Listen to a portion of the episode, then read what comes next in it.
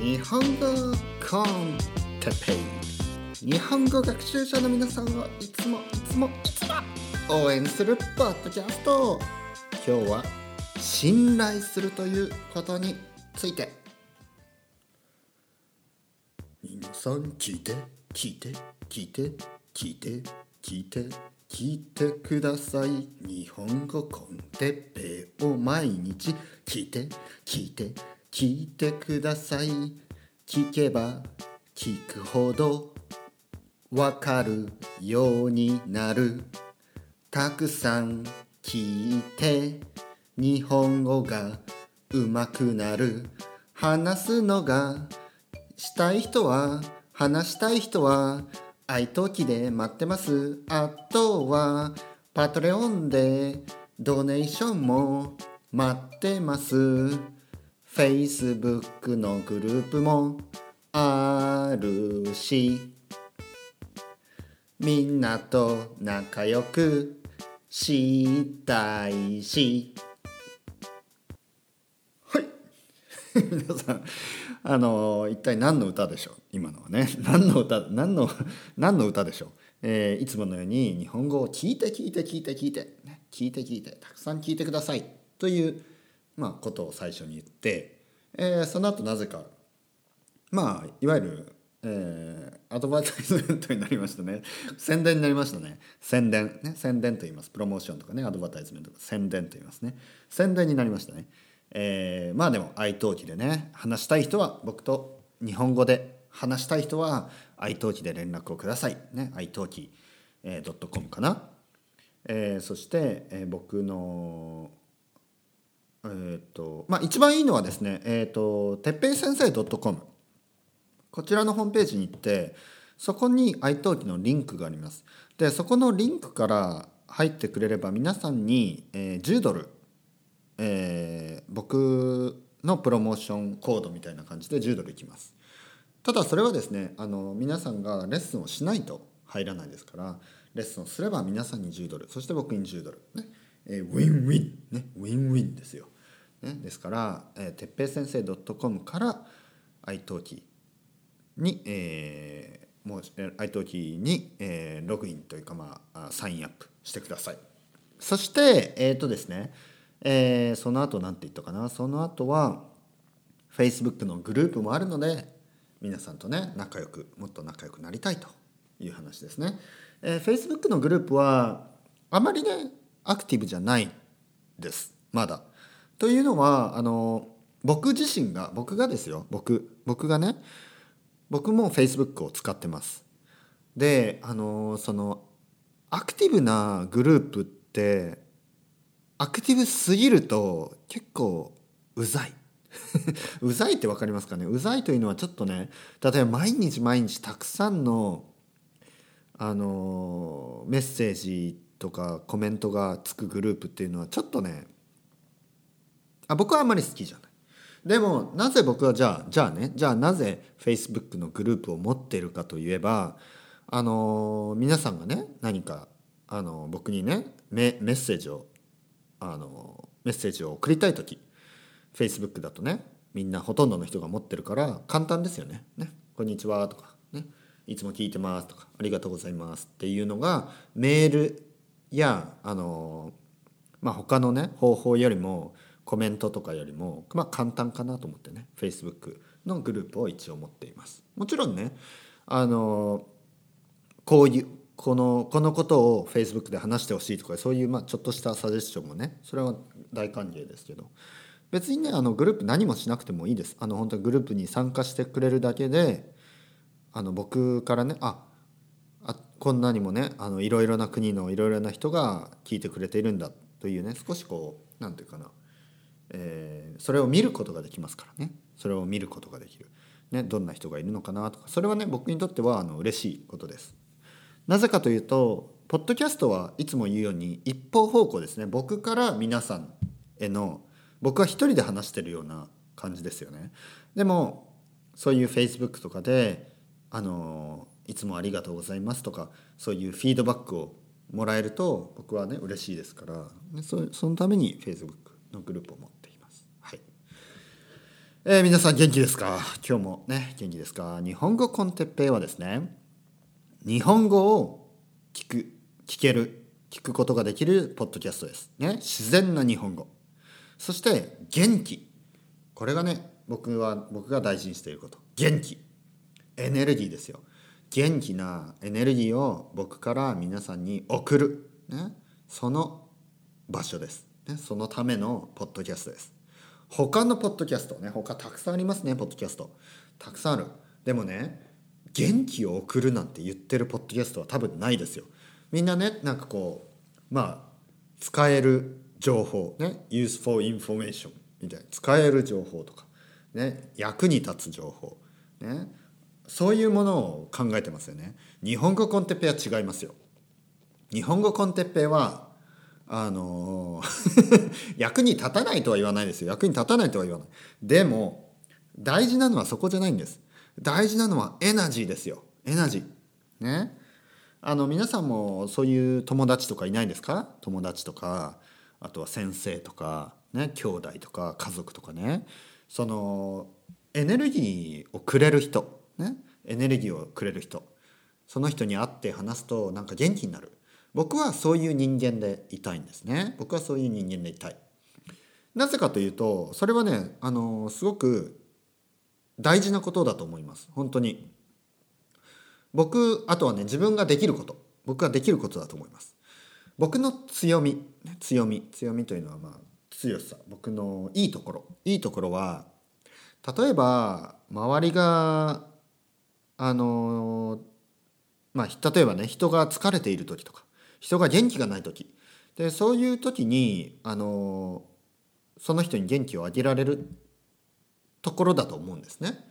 えーまあもちろん、ね、その無理やりじゃないですよその例えばねなんかこう悲しそうな人に「元気だよ元気だよ! 」そんなそんなことじゃないですそういうことではないだけどその人のねこうあの前に座って、ね、隣でもいいですよ隣に座ってあのその人にね少しずつ元気をあのあげる元気僕僕に会って元気になってほしいそういうつもりでね友達に会ったりしてますねいつも。ですからあのポッドキャストポッドキャストを撮る時もできるだけ皆さんに少しでもね元気を僕の元気を分けてあげられたらシェアしてあげられたらと思ってね、えー、こうやって話しています。今日もよろしくお願いしマンモス。ね、またマンモス出ましたね。マンモスは大きいですね。象より大きい。ね、象より大きい。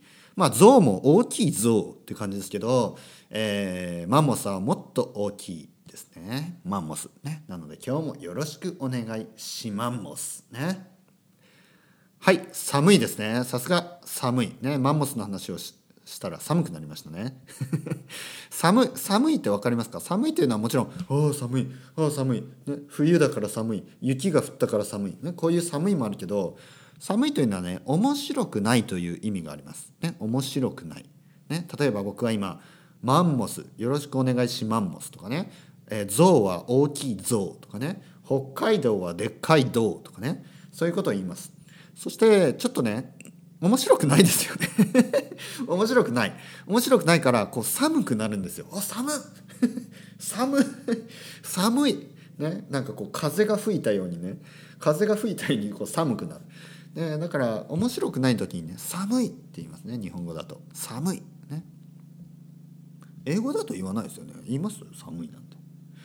うん多分言わないと思うんですけど日本語だとね寒とかねサブとかね、まあ、サブっていうのは寒いと同じ意味ですね。大阪の人とかよく言います。サブとか寒とかね。それは寒いっていう意味ですね。寒みたいな。サブとか寒とかね。つまらないジョークを誰かね友達が言ったら寒 哲平さんそれは寒いですね。みたいな。僕はねそんなこと言われたらもうあの そんなこと言われたらどうしようかな。悲しい。悲しいですね。なんか 悲しいですね少しね、えー、寒い寒いですねとか言われたらね。寒ちょっと悲しいんで。あの僕には言わないでください、ね、だってだってだってね。まあいいや。そうそんな感じで、えー、とにかく、えー、今日も始めたいと思います。今日のトピックは何でしたっけ？いつものように忘れてしまいました。一時停止してちょっとね戻ります。戻って聞きます。はい思い出しました。えー、っとね、えー、信用についてですね。信用について。はい。あ違う。信頼か。信頼ですね。信用と信頼、えー、少し違います。信用というのは信用というのはクレディットのことですね。信用がある、まあ、クレディクレディットカードとかね信用。でも普通クレジットカードって言いますね。で信用というのはそういうことですね。で信頼信頼。信頼はどちらかといえばまあリライアボーのことですね。信頼。例えば信頼できる人とか信頼できる店とかねそういうふうに使います。えー、今日話したいことは語学学習、えー、とかまあいろいろですけどとにかく信用する人を信用するということ。そしてその大切さ、ね、それそれが大事それがどれだけ大事かということについて話したいと思います。えー、信用というのは本当に大事ですね。本当に大事、えー、僕も信用できる人そして信用できない人というのがね、えー、いると思います。で僕はあの皆さんにね信用してほしい、ね。えー、なぜかというと、ね、今日は話したいと思います。えー、例えばですねあの日本に行きますね。日本に行きます。そして日本に行くとねあのお刺身刺身を出します。寿司とか刺身。ね。で皆さんどう思いますか？寿司とか刺身。ね生の魚。ちょっと怖いって思う人いますか？いますよね。まだまだね。であの僕もねスペインにいる時はその怖くて。刺身とか寿司とかがを食べるのがあの嫌でした。ていうかほとんど食べてないほとんど食べてないです、ね、スペインに行った時ほとんどあの刺身とか寿司を食べてないですなぜなぜかといえば例えばねあの寿司を出すレストランはたくさんあります。でまあほとんどがそのほとんどがまあ一部はねちょっと違うんですけどそのほとんどはキッチンが見えない。うん、でそもそもね日本人じゃない。で僕はここで言ってるのは日本人じゃないからダメと言ってるわけではないんです。そういうことじゃない。ね、えー、ほとんどの日本食日本スペインの日本食料理屋はあの中国の人がやってます中国人がやってますでこれは僕が言ってることは別にね中国人の寿司が信用できない。そういうことではない。まずそこを分かってください。ねこれは差別ではないです。違います、えー、ただスタイルの問題。スタイルですね。スタイルとして、えー、そういうお店はキッチンがねあの見えない。キッチンが見えないんですね。で日本に行くとまあもちろんね安い寿司屋はまあ置いといて、ね、安い寿司屋は違います。でもまああの普通の値段とか、まあ、高い値段ね。まああのいいお寿司屋さんは目の前で寿司を握ってくれます。目の前でね。カウンターがあってそこで、えー、その寿司の大将ですね。大将というのは、まあ、マエストロのような人たちが寿司をね用意してくれます。寿司を握ってくれます。ね握るっていうのはこう握り握ってねグラブして握り握ねしてくれる。であのまあもちろんねお寿司屋さんはあのカウンターとかねテーブルとかすごい綺麗なところが多い。ね。綺麗。本当に綺麗。あのもちろん古い古い寿司屋はたくさんあります。古い建物。でもすごいね衛生的クリーンですよ。ハイジーンとしてすごいクリーンです。ね。すごい衛生的です。そしてあのお寿司屋さんはいつもね大将マエストロはいつもこう手を洗います、ね、手をしっかり洗ってタオルが綺麗なタオルがあってそこでね手を洗うんですね。そしてあのユニフォームもすごい綺麗ね。白い真っ白な、え、ユニフォームを着てますね、えー、そして帽子をかぶってね。で髪の毛も短い。で別に髪の毛が長いから汚いというわけではないですけど髪の毛が短い、ね、そしてもうあの顔も綺麗、ね、顔もすごい。綺麗というのはもうなんかつるんとしている。ひげもない。でこれはなぜかというとですね別にあのひげがあったらダメとかドレッドヘアだからダメとかそういうことまあドレッドヘアはね確かにお寿司屋さんはどうかなと思うんですけどまあでもあのまあそれはあのまずですね信用です。信用。その人を信じる。